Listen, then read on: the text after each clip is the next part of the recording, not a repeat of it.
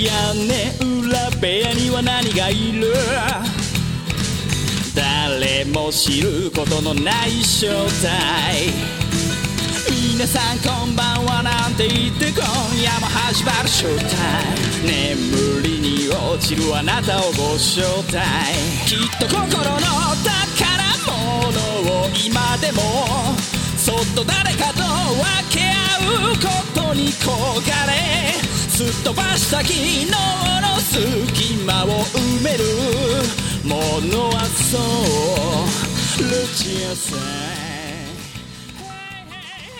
皆さんこんばんは、えー、青春の握り拳からのムーンサルトプレスが好きなペガです。えー、今回は、えー、りょうさんもいなくてルチさんもワツさんもいないということで、スペシャルなゲストの方が来られています。えー、早速出ていただきましょう。ゲストの方はこの方です、どうぞ。はい、えー、馬場さんにローリングクレイドルをかけてた小橋選手が好きな芦川です。芦川さんです。えこ, これ馬場さんにロールくるくる回ってたわけですか？こうぐるぐるぐるぐるぐる。馬場さん空気読め、空気読めてない、空気読めてないんじゃないですか？そうです。そう、そうです。いやいや、大丈夫です。馬場さんなんですが、大丈夫ですけど、馬場さん大きいんで、はい、くるくるっていうよりは、ガッコン、はい、ガッコンって感じで回る。マジですか？はい、知らなかったんですけど、いや、まあ、いやそれど、ど、どうでもいいわけじゃないですけど、いや長谷川鳥さんです。ゲストの方も、はい、長谷川さん、だいぶ久しぶりのような気がするんですけど、ね、あれですよね。なんかあの、もう、抱き合わせですよって言って、川崎さんと出た回以来じゃないですかね、はいはいはい。そうかもしれない。いやー。で, ね、でも、まあ、この時期にね、来ていただくということは、うん、はい。やっぱ長谷川さんっていうことは、ボードゲームの話かなっていう、はい。感じがするんですけど、はい、今日は何の話を？今日はですね、はい。あの、レトロゲームの話がレレ。レトロ、レトロのボードゲームってことですか？いや、レトロのデジタルゲームの。デジタルゲーム。あの、うん、ちょっと、あれなんですよ、ポッドキャスト番組をね、はい。始めたいなって、ちょっと前に思ったんですよ。いや、えー、結構前に思ったか。いや、いや、じゃあ始めてるじゃないですか。そうなんですよ、そうなんですよ。ボ、ボードゲームと ユーエフシー の、はいはいはい、ユーエフシー っていう番組。そう、そうなんですよ。そうそう。だからやろうと思った時に、うん。二つ問題があって、はい。まあ一つはね、もうすでにやってるから、うん。あの、まあそう、あっちですらね、ユーエフシー ですら、うん。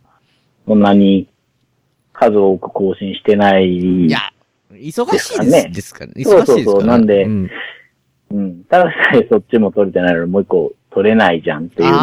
増やす、増やすとね。そうそうそう。うん、あるし、うん、で、その取りたいなって思ってるものに対しての知識が僕が大してないっていう、うん、のがもう一個あって、うん、で、もう一個が、うんそうですね、三つ目か。その、うん、一人じゃできなそうなんですよね。一人じゃできない、うん、そうそう、人と話したいなっていうカテ、あまあ、話で、うん。そうそう。で、僕、デジタルゲームは、うん。プレステツーぐらいで、なんていうか、脱落したんですよ。いや、わか、わかりますよ。僕もプレステツーからプレステフォー最近ね、りょうさんにいただいたんですけど、はいはいはい。それまでもプレステツーで止まってました。だから。いや、だから、ペガさん、モンハンワールドとかやってて、うん、やってますよ。すごい遠く行ったなと思って。あ、あ、今まで一緒だったのに、だいたい一緒な感じだったのに、そうそうそうお前はさ最近のやつをやるのかみたいな。シティボーイだなっていう、ね。あ、あ、あ、え、プレセツーは田田舎ボーイみたいな感じですか？いや、わかんないですけど、いや、あの、スリーぐらいからネットに繋いでどうこうとかなったじゃないですか。はい、なんかちょっと変わりましたね、なんか雰囲気ね、ちょっと。あれがね、うん、もう本当に、そういうの苦手なんで、うん、もう、煩わしいのもあるし、わかんないのもあるし、だからもう、あラグって刺して、バチってつけたら、うん、下からタイトル上がってくるぐらいがいいんですよ、うん、僕は。あ、わかりました。もう、せめて、ねうん、そうそうそうそう。他にやるって言っても、こう、ふふって吹くぐらい。うん、いや、カセット、完全にファ、ファミコンカセットになってますけど。そ、そのくらいの、まあ、その時代から、うん、ね、アップデートできてない人間なので、あの、デジタル、うん、そうそうそう、オフラインのままなんで、うん、デジタルゲームの話をされてる、うん、ポッドキャスト番組って結構あるなって思うんですけど、うん、聞いててもわかんないんですよ。まあ、知らないですからね、そもそもやってなかったら。あそう、わからないので、うん、なんかもうレトロゲームのことばっかり話してくれる人いないかなって思ったんですよ。ああ、確かにね、レトロゲーム、でも、ど, どうなんですかね、その、多分デジタルゲームのポッドキャストをやられてるのって、ちょうどこう、聞いてる方もすぐ買ってそれができたりとかするじゃないですか。ああ、そうですね。レトロゲームはもう、もうその、思, 思い出というか、なんか我々世代以上とかじゃないと、うん、多分、それこそわかん、わかんないんですよね、多分。まあそうでしょうね。で、まあ、うんそうですよね。そうだから、まあ、できないなと。そんな番組は、ま。でも、いや、あ、それを、あ、わかりました。それを、屋根裏部屋で今回ちょっと。そうそうそう。やって、やってみようと。そう、それっぽい、あまあ僕がしたいような話をして、うんうん、あ、うん、屋根裏部屋でやってた、あの時のあの感じ、うん、いいんじゃないって思う人がいたら、まあ、どなたかが始めてくれたら僕聞くっていう。なるほど。こんな感じのこと、こんな感じの話をやってくれっていう。そうそう、そうなんですよ。まあ、確かにね、長谷川さん忙しいから、なかなかね、まあこんないっかい限りとか、まあ何回かぐらいだったらね、あれですけど、定期的にやるっていうのはちょっと厳しいですもんね。そうですね。うん。でもレトロゲーム、レトロゲームの話って言ってこい、言っても、まあ、いろいろ、いろんなありますけど、な、何話しましょうかね、今日。と。あの、まあ、これもね、とあるポッドキャストで、うんうん、僕の知ってる方がゲストに出ていて、はい。あの、子供の頃の話を聞かれてたんですね。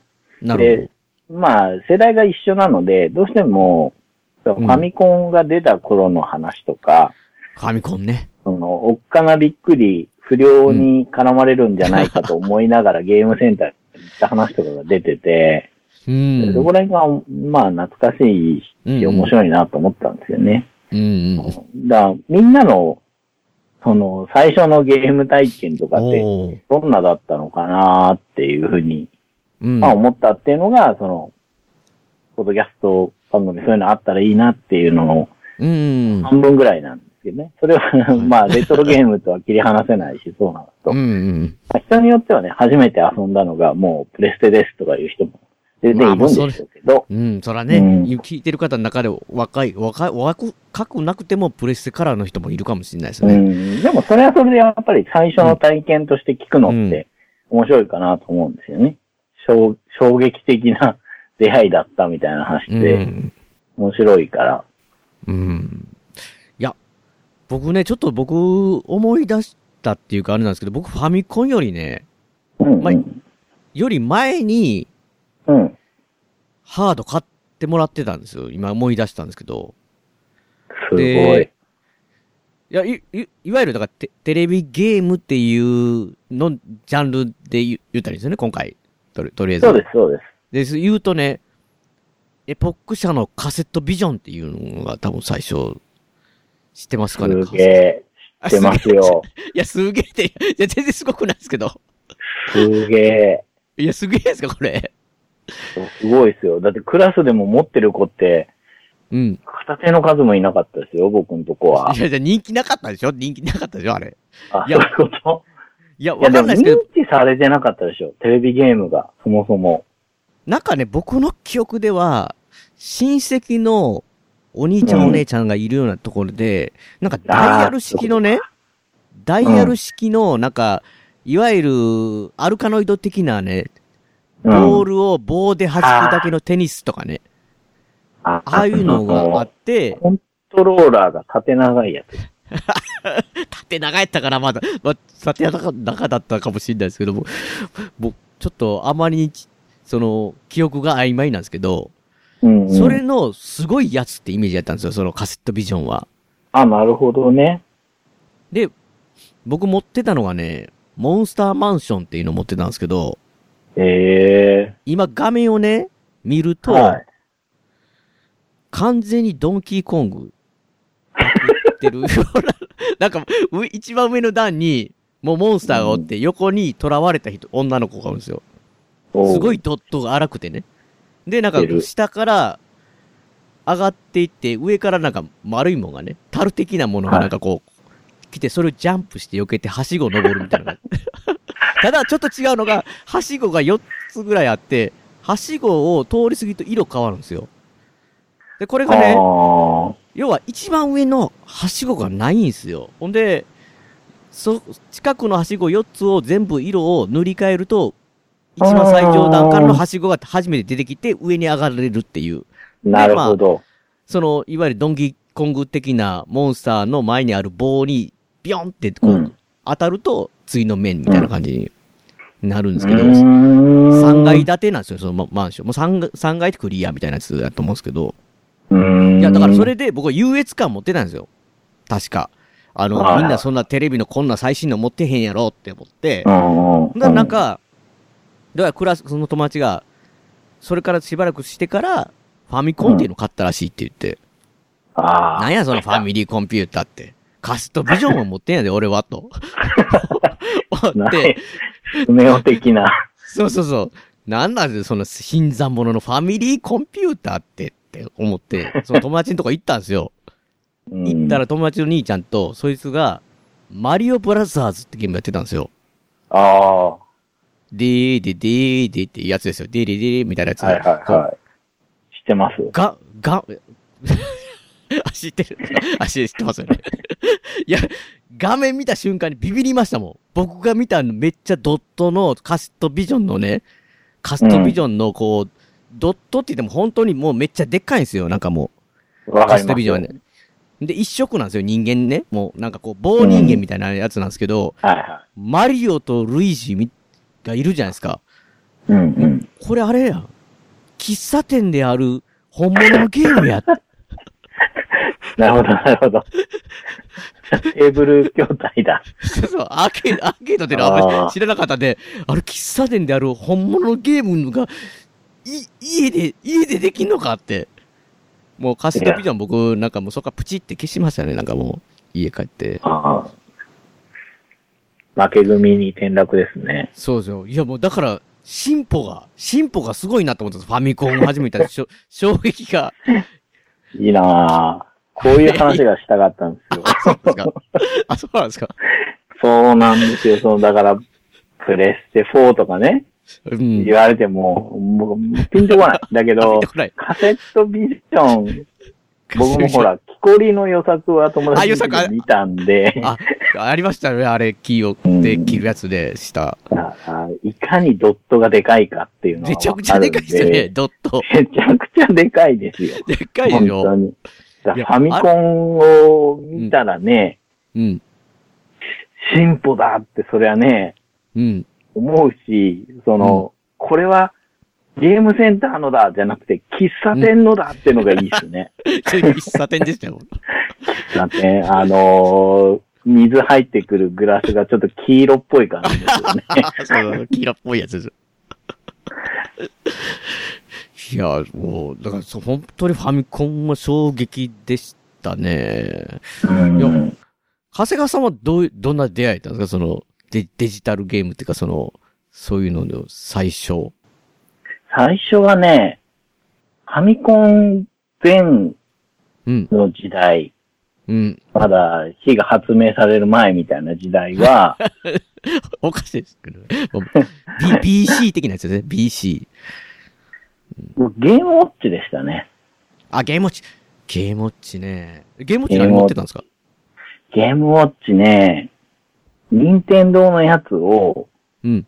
買ってもらえなくて、なんか怪しくなってきた。買ってもらえないっていうか、あの、ちょっと高かったのかな？あ、やっぱそうなったんですかね。僕も子供でちょっと覚えてないですけど。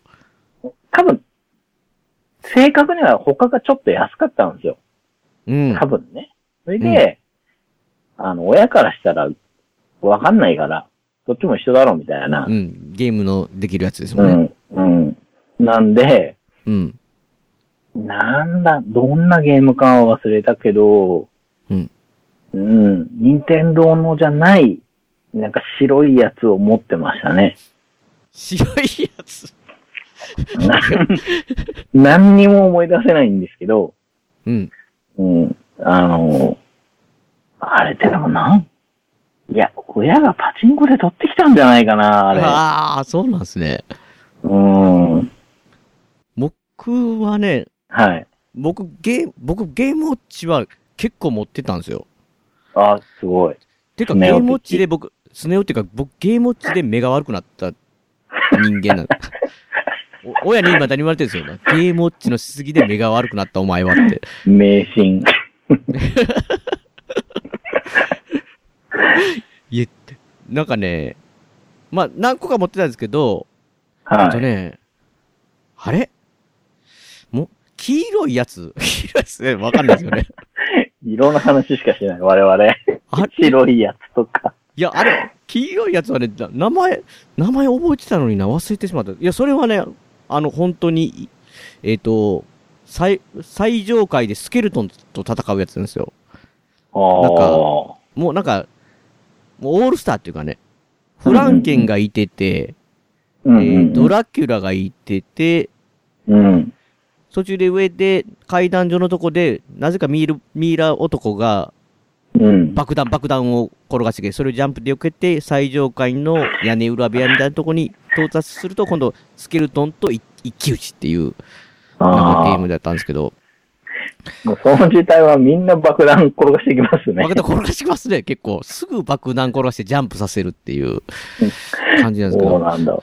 えー、それと、それとね、もう一個僕も、任天堂じゃないやつで、うんうん、黒いやつなんですけど、黒いやつなんですけど、今じゃ多分ありえなさそうなゲームで、うん、これはタイトルちゃんと覚えてるんですけど、クロスハイウェイっていうゲームなんですけど、要は、道を横切るんですけど、主人公がまずおっさんなんですよ。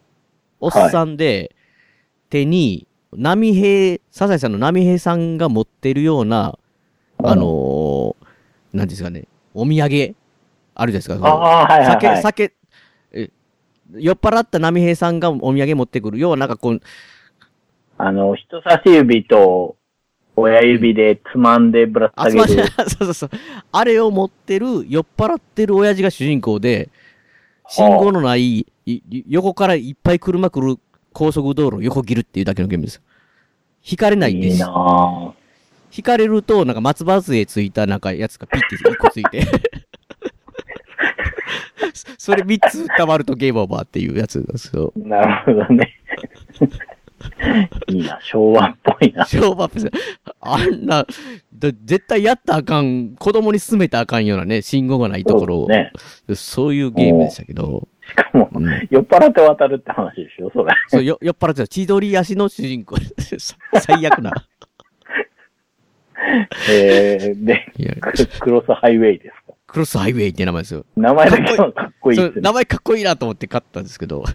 えー、あのゲーム、いや、やばいですよ。ゲームウォッチだけで終わりそうなんで、ゲーム、ゲームウォッチのその白いやつは結局わかんないですよ。まあ、はい。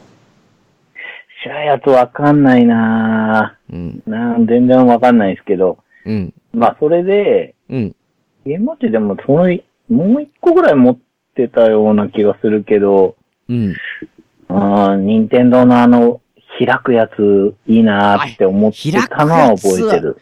開くやつはちょっとな、スネ夫的な感じしましたね。持ってる人、オイルパニックとか、ドンキーコングとか。そう。あれかっこいいなーと思ってましたけどね。僕、あと、ソーラーパネルのやつ、かっこいいなと思ってました。なんか、しません？ソーラーパネル、あった。ありましたね。パーレルのやついいなと思って、電池これなくなれんからずっとできるやんと思ってたんですけど、意外とちょっと暗い影やったらね、画面が薄くなって、もう薄くなってすごい見にくいんですよ。薄くなる。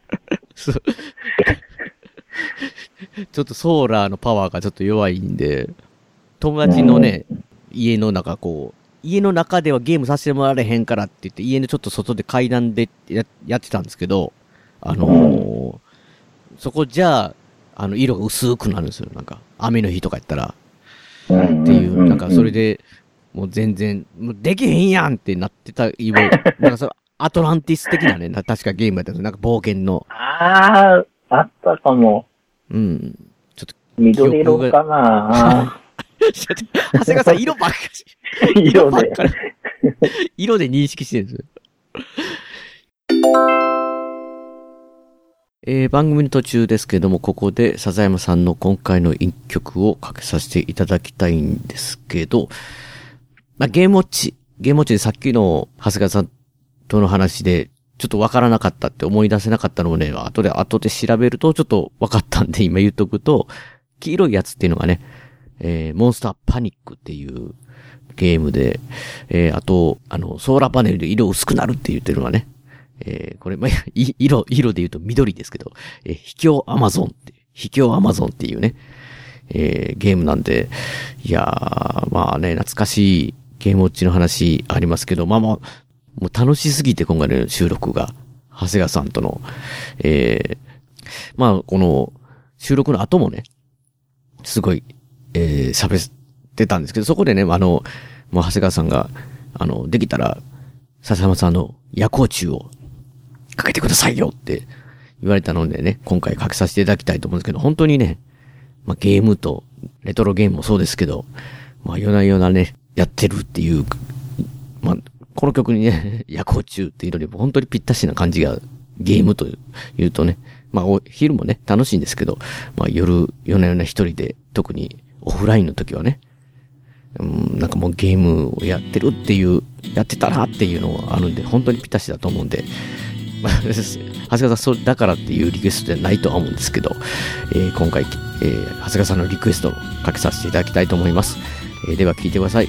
えー、アルバム、スクリーンから、笹山さんで、夜光虫。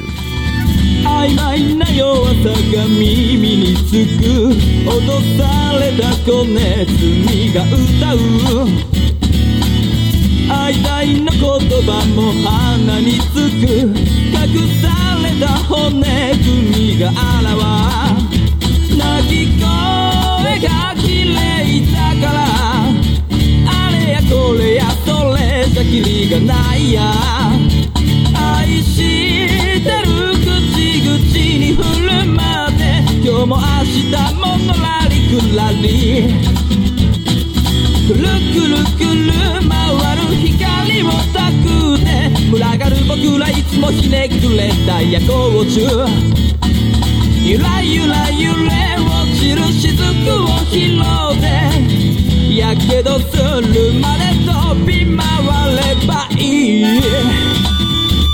ー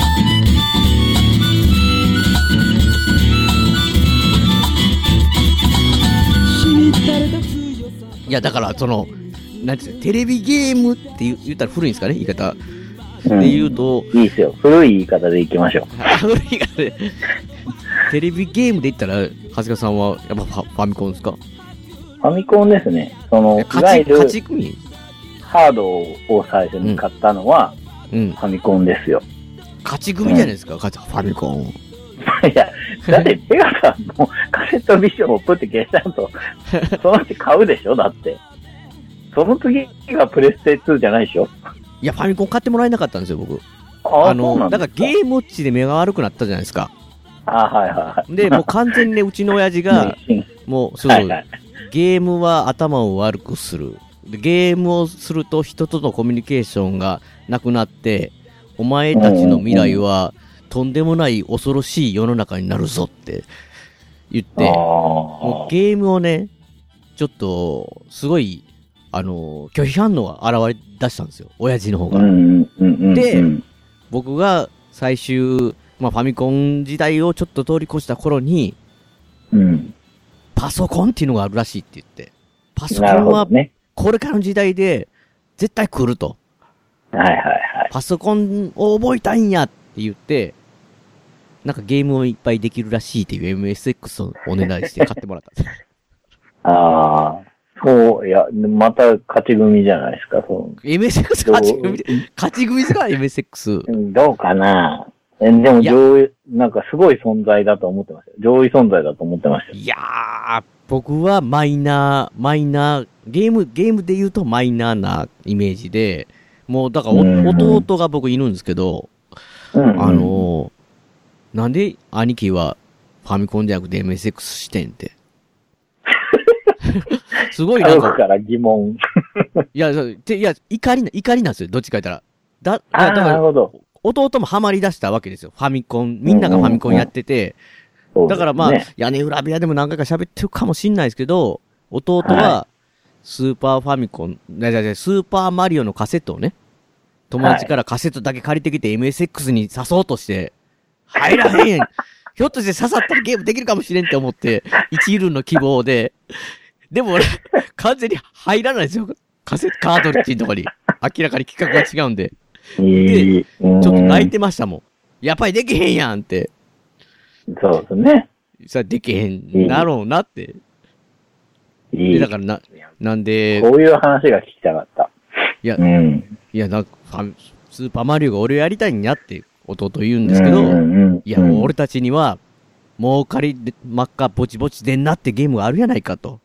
そういうゲームあったんですよ。謎、謎のバスケットボールゲームみたいになったんですよ。なんか変な、よくわからんアクションの。それ面白いんですけどね。ああいや、あれは面白い、うん、面白いんですよ。ほんで、弟と二人でずっとその時は、はまってたんですよ。やってて、二人でバトルして楽しかったんですけど、うん、いや、いや、あれは確かに面白いけど、うん、会話できへんねや、友達とそれで。そうそう、そうね。誰もそんな知らないっていう、ね。いや、だから結局、負け組ってイメージがあるんですよ。要はマイナー、マイナーな方って。ファミコンがしたいんですよ。だってみんなね、本当にもう、なんかこう、ドラゴンクエストとかすごい、もう眩しいんですよ、はい、僕の中ではそういう話をしてるのが。なるほど、なるほど。うん。そうか。だからの、後ほどはドラクエツーね、だいぶ遅れて エムエスエックス に出たんで、勝ったんですよ、僕。おぉ。M、エムエスエックス でドラクエツーできるんや、と思って。おぉ。で、ドラクエツーカセット、カセットというか、まあまあ、や、エムエスエックス 差し込んでやったら、うん、うん。キャラクターの後ろなんていうか真っ黒ですよ。背中が。いや、友達ん家で見たドラクエと違うってちょっと思ったんですけど。でも、でもドラクエのちゃんと音楽がかかって、うん。ちゃんとドラクエやったんで、うんうんうん、僕はもう、未だに大好きなゲームで何回もクリア、エムエスエックス で、しましたよ。でもなんか、友達が来た時に見せたら、一言、しょぼって。ここ、こ、心ないじゃないですか、あの子供の頃ってみんな。なんかまあそうですね。しょぼいな、エムエスエックス の画面って普通に言われて。音もしょぼいなって、なんかか悲しかった記憶があります。なるほどね。なんですよ。そうか、ファミコンはじゃあ通ってないんですね。通ってないですけど、通ってないですけど、だからやっぱし、そ、すごいなと思うのが、通ってない僕でもやっぱり友達ん家で結構やってるんで、うんうんうん、多分長谷川さんの話聞いても、うん、ゲーム聞いても、僕、わかると思いますよ、だいぶ。ああの、な、な、何のカセット買ってもらっ、買ったんですか、最初。えっ、ー、とね、僕ね、本体と一緒に買ったのは、うん。ドンキーコングスリーだったと思うんですよね。あの、ジャンプしてシュッシュッシュッシュッってやるやつ。そう。殺虫剤みたいな。あのー、そうそうそう、あれ買ったんですよ。うんうん。変形シューティングみたいなやつ。確かに、確かになんか今までのドンキーコングと違いましたよね、いきなりね。そのスリーになって。うん。うん、なんかね。うん。見る目がなかったですね。いや、ちょっと待って。いや、最初のゲームだから、なんかすごいお、なんかまあ、なんていうんですかね、こう、それしかないからそれを遊ぶじゃないですか。だから、うん、すごい思い入れがあるんかなと思ったら、見る、見る目がなかったっすねって。いや、なん、なんだ、でも多分ね、パッケージの絵がいいって思ったんだよな。あ、マジですか？ちょっと今見ようかな。ドラ、ドンキー、うん、ドンキーコングさんですよね。さんです。うん、どんなだったかなあ。あ、これスーパーファミコンのやつが出てくるな。あ、あら。あ、ファミコンのやつあった。あ、確かに、面白そう。うん。そうなんですよ、ね。うん、面白そうです。でね、なんて言うんだろう。数字が増えるほど面白くなってるはずだと思ってたんでしょうね。うん、あー。な、確かに、どんどん、まあ、ね、うんうんうん、進んでいくというか、か、改良されていくというか、確かに、うん、でも、映画でもね、うんうんうん、確実にそういうわけで、そういうタイプもありますけど、そうじゃないのもありますからね。そうなんですよね。でも、子供頃やったら思いますよね。ワン、ワンよりツー、うん、ツーよりスリーの方が、最新だし。うんうんうん、そうなんです。まあ最初はそれで、うん、で、なんか友達が、うん、ポパイを買ってて、お、ポパイ、はい。で、いや、ポパイって思ってたんですよ。あ、ポパイ、ああ、うん、ポパイ、それね、ポパイっていう響きで、それがゲームになっても、どうなんだろう、そうそうそう、面白くないんじゃないか。なんかよくわからない海外のアニメ、うん、っていうことしか分かってなくて、うん、えー、ポパイって思ってたんだけど、うんうん、あの、買ってしばらくして、貸しっこして、やったら、ね、うんうん、いや、ポパイが当たりだわって。あ、スリーじゃなくて、ドンキョースリーじゃなくて、ポパイやわって。うん、ポパイ面白いなーって思いましたね。ポパイもだいぶ僕もやりましたね。いっぱいやらせてもらった記憶ありますわ。なんか、あのー、僕はできないんですけど、あれ、うん、あれ、何でしたっけ、ブルー、ブルーと、何でしたっけ、あの敵、敵の人。敵の人は、なんかそんな名前だった気がしますね。なんかその、彼女がオリーブだったことしか覚えてない。オリーブで、で敵のやつを、うん、上のなんかドラム缶みたいな音して、スポーンって。あ、はい。はいはいはい。それが僕はできないんですけど、友達できた時、ちょっと友達がかっこよく見えましたもん。いやー、あれ気持ちいいんですよ。やっぱあれ気持ちいいですね。うん。あ、ポパイもほうれん草食った後強くなってぶん殴ると壁にガツガツ当たって飛んでくるんですよね、うん、敵がね。マジですか？うん。いやー、ポパイ面白いって思いましたね。うーん。最初それだったかな。うんうん。で、なんだろう。結構ね、うん、なんか、要所要所でね、まあ、そんな数買ってないんですけど、うん、要所要所で間違いを犯していくんですよ。ど、どういうことですか？いや、なんかね、エキサイトバイク買ったんですけど。まあ、め、名作じゃないですか、エキサイトバイクって。いや、僕全然だったんだよなぁ。なんか、あの、面を作れたんですよね。ああ、作れました、作れました。はい。コースエディットがあったんだけど。斬、う、新、ん。できて、うん、まあ、今日買いに行くんだって話になって、友達たちと行って、うん、まあまあ、みんなうち来て、みんなっても二人ぐらいだったよね、キャスするけど、うん、でやって、うん、なんか、あんま面白くないな、これって僕思ってて、なんか、ちょっと走ってるとすぐビーって言うし、あ、ビーだ、ビーね、ビーボタンで走る、ね、やるとオーバーヒートってなりますよね。そうそうそう。あんまり、あんまり気持ちよくないぞって多分思ったんでしょうね。スーッと走るというよりもなんかね、障害物ですもんね、あれね。うんうんうん、で、確かにこう、こけると、スルーって、うん、スルー、スルーってバイク奥のまで行って、やたら人間こっち戻ってくるの遅いじゃないですか。なんかバーって、手、手とか足とか早く動いてる割にはな、うんうんうん、な、もうなかなか戻ってこうへんし、みたいな。まあ、確かにこう、爽快感は、なかなかこう、まあ、ひょっとしてす、すごく、綺麗に進める人は気持ちいいかもしれないですけど、なかなかうまいことだと僕も走れないですわ、あれは。そうだから、ああ、まあ、ハライダーだったなーって。その方がいいなーって思ったりとか。うん。うん。うん。まあでも、そう、まあやっぱいっぱい買えないから、でも買ってる子いましたけど。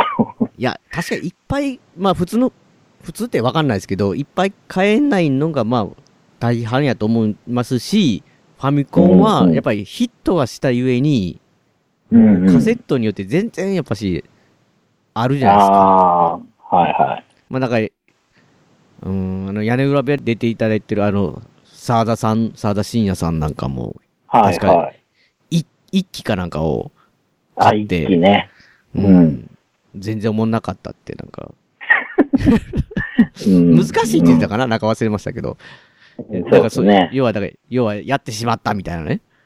ああ。うん、うん。そうですね。いや、僕、テグザーとかも思いましたよ。テグザーってずれてんのかな。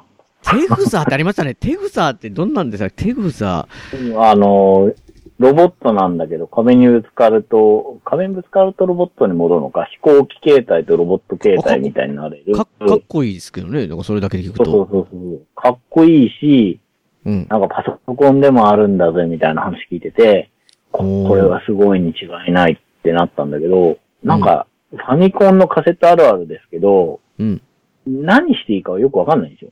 どう言ったらいいかが、な、何が、どうやったら終わんのかみたいなのがよくわかんなくて、うん、うん。なんか自主的に電源を切る以外の終わらせ方がわかんなかったような気がしますけど。今ちょっと僕画面みたいなの見てますけど、なんか迷路みたいなとこ俺言ってません？ な, んなんか。あ、僕なんかもっとイメージ違いました。なんかこう、空を飛ん、空とかこう地面と飛んでってみたいな、なんかこう、ツーディー のな感じかなと思ったら、ね、うん。なんかこう、見た感じが全然想像とちゃうかったな。うん、でもさ、いや、逆にそしたら、長谷川さん、その、ようやく、これ、来たなっていうのはないんですか？そう、自分で、か、自分のとこで持ってるもんで買ったやつで、わ、お、面白いの。いや、なんかこう、今まで、やってしまったの逆は、ないんですか？うん、ない、ないんですよ。ファミコン時代は、な、多分なくて、その後も、うん、みんながドラクエ買ってる時にダウボーイ買って。いや、ちょっと知らないですよ、僕。ダウ、ダウボーイダウ、ダウボーイ知らないですか。どんなやつですか？ダウボーイもね、当時ね、ファミマが借りて読んでね、うん、絵がすげえかっこいい。絶対こっちだろうと思って買ったらね、正解はドラクエだったなって、うん、ドラクエは、まあドラクエは正解っていうのは僕でもわかりますけど、うんうん、ダウボーイなんでダウボーイわかんないです。今やったら面白いかもしれない、ダウボーイは。あ、逆にね。うん。え、これ、え、これ、戦場の狼的なやつですか？こう、わからないですよ。画面見ると。いや、思うでしょ？この箱見たら。はいはい。あの、なんかもっとちまちましてて、なんか戦車に見つかんないように、こそこそ移動してって、うん、あの、柵みたいのを、ハサミのアイテムを出して、プチッと切って間を通ってみたいな。地味ですね、結構。地味なんですよ。で、あ、言うたらでもあの、ちょっとあれじゃないですか。メタルギアの走り的な。あ、そう。よく言えばね。えー、ダウボーイ。ダウボーイ。確かにダウボーイ、僕、今、ダウボーイ初めて知りました、僕多分。あ、さらっと、うん、まあ確かにネームバリューはね、ドラクエとは、ちょっとね、いや、長谷川、長谷川さん、長谷川さん結構あれですね。その、メイン、メインストリーム行ってないですね、なんか。なん、うん、目が悪かったんですかね。目が、まあゲ。ゲームウォッチしすぎたんでしょうか。ゲーム、あ、いやいやいや、僕ですよ、それ僕。僕じゃないですか。いや、な、でも、友達の家に遊び行って、うん。その、そこのね、友達ん家が、工場みたいのが、工場かな。うんまあ、ついてるんですよ。うん、だから、玄関からじゃなくて、うん、工場の脇通って、うんうん、あの、今のベランダから入り、みたいな家だったんです、えーはいはい。お客さんっていう、うん、まあ、友達来るとね、うん、そ, そっちから行けな、みたいな、そっちから行った方がこう、うん、早いから、そっちから行けな、みたいな感じの家だったから、うん、そっちからファーって行ったら友達がドラクエやってて、うん、その、友達の背中越しに見えるんですよ。ドラクエの画面が。うん、ドラクエね。めちゃくちゃかっこいいと思ったの覚えてますよ。ちょうど、あの、ゴーレムに妖精の笛使ってるタイミングで行ったんですけど、うん。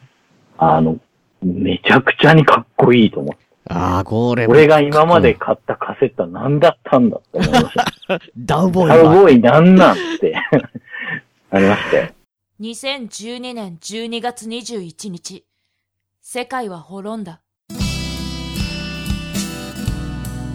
これは僕が忘れている物語。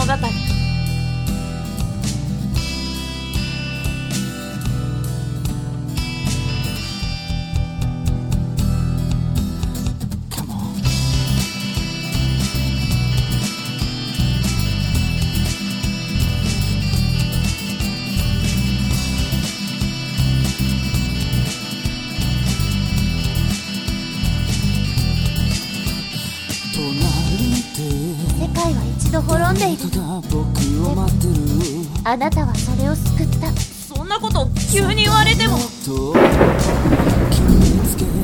思い出して。あなたはもう知っているもの。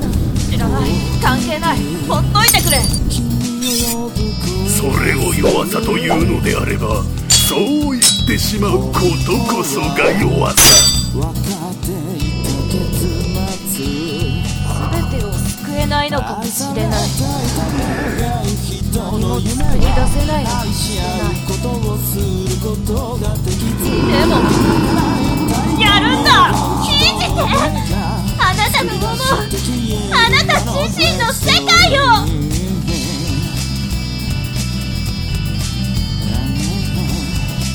ボーカリスト笹山、リレイビストーリー、 iTunes ストア、 アマゾンエムピースリー で発売中。全部なくしてみて、初めてわかったんだ。ドラクエはね、なんか僕、覚えてるんですけど、ドラクエが出る前にね、友達が、今度、このなんか、あの、ジャンプやったかな、ジャンプの最、なんか最、なんか最初のとこに、ちっちゃいとこにね、はいはいはい、はい。なんか、今度出るゲームみたいなのが載ってて、画面は出てたんですよ。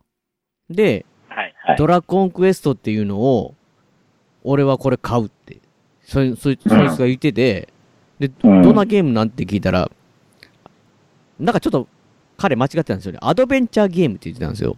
ああ。で、アドベンチャーゲームっていうのは、あ、なんかムー大陸の謎っていうのをパソコンでやったことあるぞとか思って。知らんな。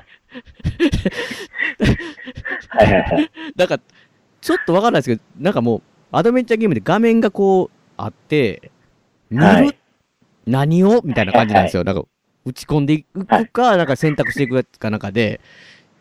見る、何をはいはいはい。しかも多分、なんか、確かキーボードで打ち込まっとダメだったんですよ。見るとか自分で普通に。何もなくて、はいはい、そこに。確かそんな、うん、コマンド自体も自分で打たなあかんかったんで、ものすごい難しくて子供には、友達んちで見て、や、やったんですけど、じゃそのゲームがファミコンにいた時に、いや、まず、いや、無理やろって、十字キーと エービー ボタンしかないって言って、キーボードないやんって言って思って、だひょっとして、まあ僕の頭の中で映ったのは復活の呪文的なね、ああ、いいをこれ打ち込むんかなと思って、いや、そんなめんどくさいゲーム、絶対やめた方がいいで、こんなん絶対流行れへんでって言ってて、うん。だからもう、まあ、そのワンは、そいつは勝って面白かったって言ってたんですけど、そこまで、持ってるやつ少なかったんですけど、うん、そうですね。ただなんかみんなやっぱりそこで貸し借りをやれるじゃないですか、ファミコンね、みんな。はいはいはい。ドラクエが、なんかもう、ツーが出る前ぐらいにドラクエがもうみんな、やっぱし面白くてって言って、で、僕どんなんか全然、あれロールプレインゲームなんで余計にその、長谷川さんみたいにやってるとこに行ったらその画面見えますけど、うんうんうん、友達とか遊びに行くってなった時は、それみんなあんまやらないんですよ、僕の友達、うんうん。他のアクションゲームとかシューティングとか、そうですね、一緒に遊べるやつやるんで、うんうん、ただ面白いって話だけを聞いてて、ほんでドラクエツーになったらもうみんな爆発してたじゃないですか。うん、なんか、なんか風のマントのなんとかかんとかみたいな、もう全く僕のわからない話をするわけですよ。儲かりまっかぼちぼちでんなをやってても全然もう通じないんですよ、なんか。そうですね。シュートの仕方かなってスペースキーをこう、ええタイミングでとか言っても全然ダメなんですけど。ダメですね。いや、でもみんな風のマントがどうのこうのとか言ってるわけですよ。うん、うん、うん。いやもう、だから、ドラッグ A はだから、あんなに流行ると全く思わなかったですけど、もう、すごいことになったなって、なんか。うん。最初だから嫌いだったんですよ、なんかこう、ドラゴンクエスト。悔しくて。悔しくて。だってな、あれなんですよ、その、小学校の劇みたいなのを や, やったんですよね、みんな。クラス別で。その時もなんか、戦いシーンでね、ドラクエワンの戦闘シーンの音楽とか流れてきて、僕全然ピンと来てなかったのにみんな、うわーとか言ってんですよ、なんか。何を、な、何やろって言って。何を言ってんのだから、そう、これドラクエの曲やんかって言っていて、って言われて、なんか、よけ、よけ、よけなんか僕はなんか、ああ、そうなんかって。デレデレデンデンとか言ってたんですよ、なんか、デレレみたいな。うーん。いや、だから僕もワンは、それで頼み込んで終わったら貸してくれって言って。あ、貸してもらったんですか？うん、で、借りてやって、うん。うん、いや、もうこれは、うん。もう、ツーが出るときで、これはもう、絶対買わなきゃいけないと。ワン、ワンね、む、ワンって、ワン、はい、とか、あの、初めてロールプレイングやったときって、やっぱあれって、こう、強くしていかんとダメですか？レベルアップで。に、はいはい、体力的には全然川崎、あ、川崎さんじゃない、すいません。長谷川さん問題ないじゃん。問題なかったですか？あれは。え、どうだろう。いや、でもひたすら面白かったですよ。ああ、そうなんですか。ただ、良かったのは、うん、わかんなくなったら、そのもうクリアした友達に聞けたっていうのはあるとは思ってるんですよ。あ、詰まった時は、お、い、いたんでってことですね。うん、そう、その、やっぱりすごく不親切ではあるんですよ。うん、あの時代ですもんね。うん。なんか東へ何歩、どこへ何歩みたいなところに、うん、結構大事なもんが転がってて、うん、こんなとこに落ちてってさ、ダメでしょって思うんだけど。あ確かに。あれをね、友達に聞かずにやれたとは思えないんで、うん、やっぱりそこは良かったんですよ。で、レベル上げていくのも、うん。うん。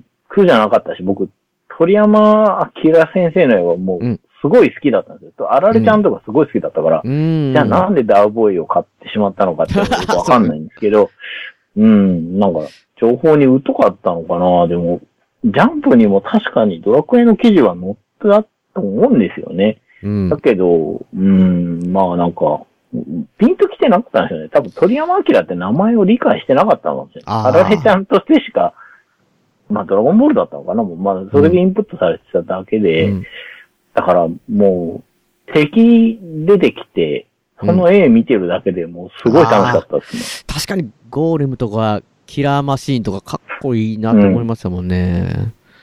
うん。さまよう鎧とか、うん。なんかね、ドロルっていうやつが好きで。え、それ知らないドロ、ドロルドロルドロルっていうのが読んですけど、どんなやつだったかな？いや、好きすぎて、あの、ドット絵の T シャツを勝手に作って自分で着てたりとかもしたんですけど、ドロルが好きなんですよね。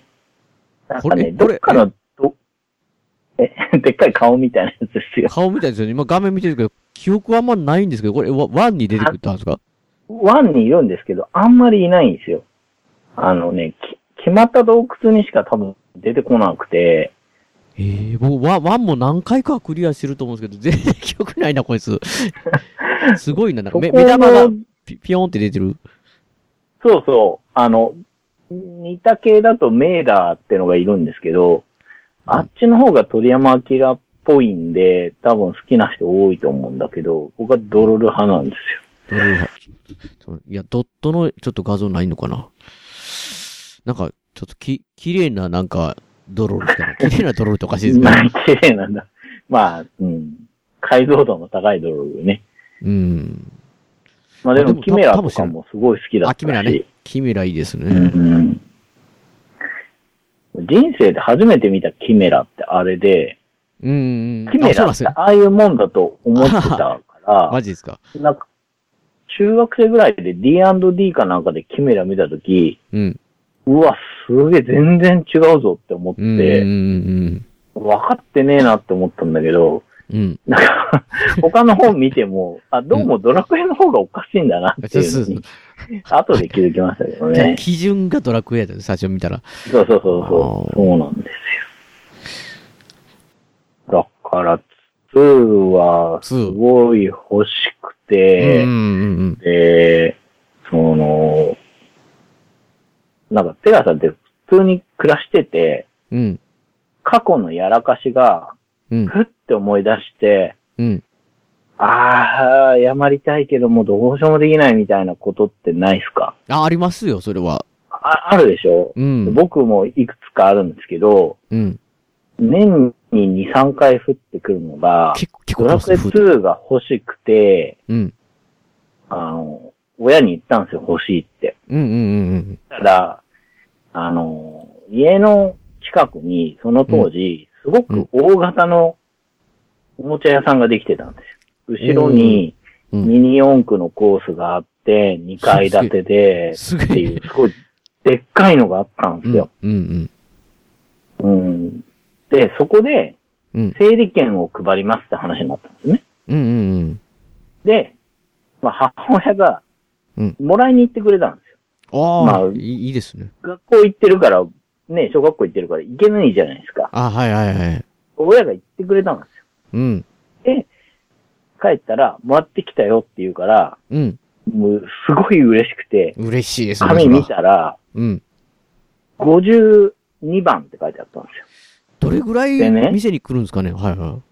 ごじゅうって聞いてたんですよ。ええー。だから、うん。あの、これじゃあ買えないって、ぶち切れたんですよ。それがね、すっごい申し訳なくて、今でも。多分親はね、気にしてもいないじゃん。何言ってんだこいつうるせえなぐらいで。うん。いや、でもね、もう本当になんか、信号待ちしてる時とかにそれを思い出してね。あ、申し訳なかったな。いやー、もう今電話して謝ろうかな、みたいに。いやいやいや、わかんない。忘れてます。絶対忘れてますよ、そんな。うん。で、しかもね、結局、うん、ろくじゅうちょっと入って、うん。変えたんですよ。あ、よかったじゃないですか。いや。そう。だよ、良かったんですけど、あの、もう本当にその僕の怒りは、うん、どこにも行かない無駄な怒りですよね。もう本当、親にとったら、本当にね、結局買ってあげてるわけだし、うん、それは思い、なんだ、ドラクエツーの思い出はそれですよ。いやいやいやいやいやゲーム、ゲーム、まなかったなーっていう。ゲーム買うまでのね。いや、まあ、いやー、まあ、まあ、それはね、ありますよね。でも、だそれだけ、ドラクエワンをやって、ドラクエツーがむちゃくちゃ楽しみやったってことですね。その時は。そうなんですよね。買えないってなった時に、ショック、ショックはすごかったんですよね。多分買えないって、買えないかもしれない。すごいショックでしたね。うん。でも、面白かったですね。買ってやったらね、やっぱドラクエツーだとか。えー、そうですね、番組これ途中なんですけど、今回長谷川さんとの収録が、えー、盛り上がってというか、えー、長くなりましたので、今回はここまでという形で前編後編にお分けする形でお送りさせていただく形になります。えー、そうしましたら締めさせていただきます。えー、番組のご意見やご感想などメールでお待ちしてます。ブログのメールフォームから送っていただくか、もしくは通常のメールでアルファベットでペガヤネウラットマークチーメールドットコム、ペガヤネウラットマークチーメールドットコム宛てでお願いします。えー、今回のにきょくは笹山さんでスルリです。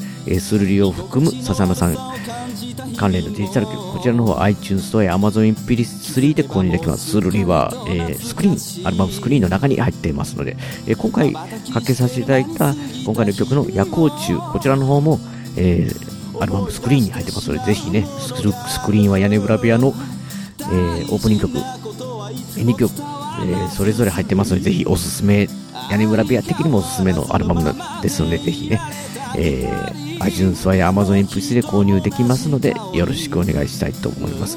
えー、あと、コンパクトディスク、こちらの シーディー ですね、オンラインストア、リミンゴンザレコードで各種、えー、アルバムの方ありますので、まあ、スクリーンの方はちょっと今現在取り扱ってはいないとは思うんですけど、えー、各種ありますので、えー、オリジナルフルアルバム、シャネクサイ、セカンドフルアルバム、ハイの水曜日、こちらの方などもありますので、えー、ぜひよろしくお願いいたします。えー、アルバム アイジーイー、こちらの方は全国レコード シーディー ショップで取り扱ってますので、お店でお取り寄せもできますので、よろしくお願いします。ではまた次回の、えー、長谷川さん、レトロゲーム会の後編、こちらの方で配信でお会いしましょう。さようなら。最高ですね、レトロゲーム。大事なことはいつも伝わらずするり、相変わらずのままでいられた二人。